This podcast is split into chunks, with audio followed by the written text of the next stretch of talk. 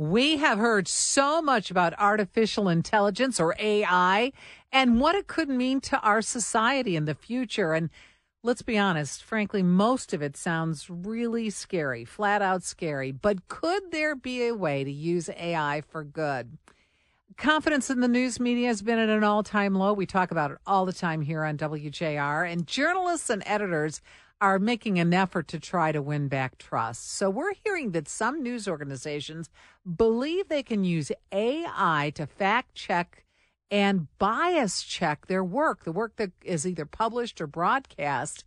And that piqued our interest. We thought we'd invite Gary Miles in, the editor and publisher of the Detroit News. Gary, we're so glad that you could spend a few minutes with us. Hey, thanks for having me. So, have you been approached about this idea, or have you thought about uh, using AI in this way to fact check uh, the work that goes into your publication, the Detroit News, or maybe even bias check it? Well, we haven't approached or been approached by uh, some of these businesses that are promoting artificial intelligence as a way to fact check or bias check work. Obviously, we have, um, you know, considered and and worked on policies involving use of artificial intelligence in other ways. Um, but it is interesting, and I think you're you're hearing more about, you know, at a minimum, the possibility to check uh, to check work for uh, plagiarism or repetitive phrasing that might have come from somewhere else. Uh, in the same way that you hear about it with academic institutions and high schools that are that are worried about how to make sure that um, you know work is original when I first, so that's an interesting use. Yeah, when I first heard about this, um, you know, my background is journalism; it's reporting. Um, when I first heard about this, I thought, you know, that's what reporters are supposed to do all the time. You're supposed to, and editors, fact check your work, make sure it's right. That's why you have an editor also to help you out on that.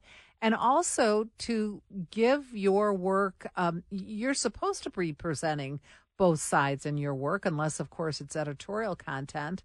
So, isn't this is part of our job? Why are we having to turn to AI to do something like this? Well, that's a. I think that's a really good question, and I think some of the early attempts to use artificial intelligence in different ways have sort of blown up um, because while it may present some opportunities, it also very much presents risks. For instance, um, you know the you know AI deciding what's bias and what's not bias, or um, frankly, you can't you know in terms of fact checking and that kinds of thing, those kinds of things.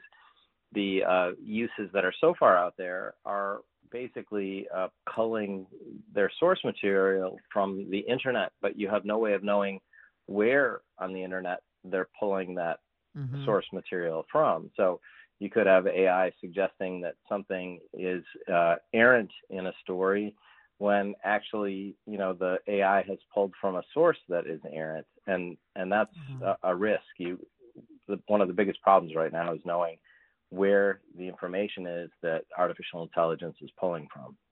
I'm just curious, listening to you talk. You've had a long career. Did you ever think, even ten years ago, that you'd be dealing with this kind of a uh, development in in your newsroom. Well, I remember how excited I was when we first got a fax machine, and you didn't have to go to somebody, you, you didn't have to go to somebody's office to pick up documents or make arrangements to get them mailed to you if there was a, a source who had something. So, you know, uh, yeah, it's amazing how fast it's upon us, just like autonomous vehicles and you know uh, lane assist when you're driving down the freeway. Um, you know, cruise control doesn't feel that old to me, and yet here we are. Uh, can can we talk a little bit about Chat GPT? Um, it, do, what's your policy at the Detroit News for Chat GPT? Do you have one? Or you I, you did say you were working on certain aspects of this. Basically that it can be useful uh, to um, it can be useful as in the same way that you might use a Wikipedia or a um, other sources. It can be useful as a, something that might make suggestions about about sourcing or wording or headlines based on you know uh, stories that we've done but but it's not to be used um, you know at all for you know as a source material or as um, uh, you know anything bona fide so it, it, can be a tool right now that's helpful in in um, making suggestions to somebody, but it, it can't it can't uh, be a part of your work in any formal way. We are talking to Gary Miles, the editor and publisher of the Detroit News. So, I, I wanted to know if you could tell our listeners a little bit about how um, headlines are approached and how uh, how you currently determine how a headline is put together. We've had a lot of discussions here on WJR about that, just that one thing about how uh, headlines are completely sometimes inaccurate and sometimes divorced or devoid of any connection to the story that appears with it.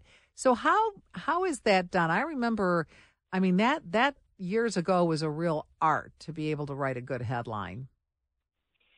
Yeah, and I think that's still true. I think one thing that has happened increasingly, though, with the internet is that um, as more work gets sort of pushed down to the reporters, because you know it used to be in our business that the headline was written by editors uh, on the copy desk primarily because it had to fit in whatever layout um, the, the page designer was working on.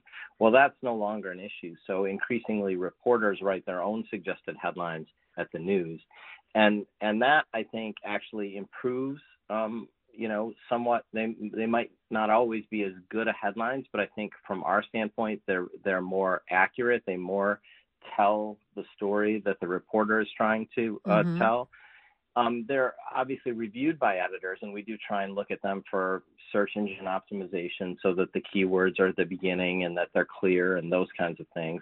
So they are edited, um, and we do try and make them uh, you know, make sure they're accurate. And and further, I would say that from our standpoint uh, at the news, the um, you know, because we've increasingly gone to a digital subscription model and have had a growing number of subscribers, we feel it's really important that the headline uh, doesn't overpromise and the story under deliver. So we want the headline to be as accurate as we can because if someone buys a subscription to read read a story and then find out that it, it was uh, clickbait or something that attracted their attention but didn't really tell them what they thought it would, then you know we don't feel we're going to have that subscriber for very long. They're going to feel duped.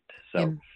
And, and, we were, you know, when we were talking about AI technology, there's this company called Seekr, uh, C uh, S C S E E K R. It's called Seekr, and what it does is it it uh, looks at articles for title exaggeration, subjectivity, clickbait, and personal attack. Just what you were just talking about. You want to make sure that what you deliver in that headline is actually what you uh, are going to deliver in the story. Gary Miles, always a pleasure to have you here on WJR, editor and publisher of the Detroit News. Have a great afternoon. Hey, thanks for having me and have a great weekend. And Focus continues here on WJR. We'll be right back.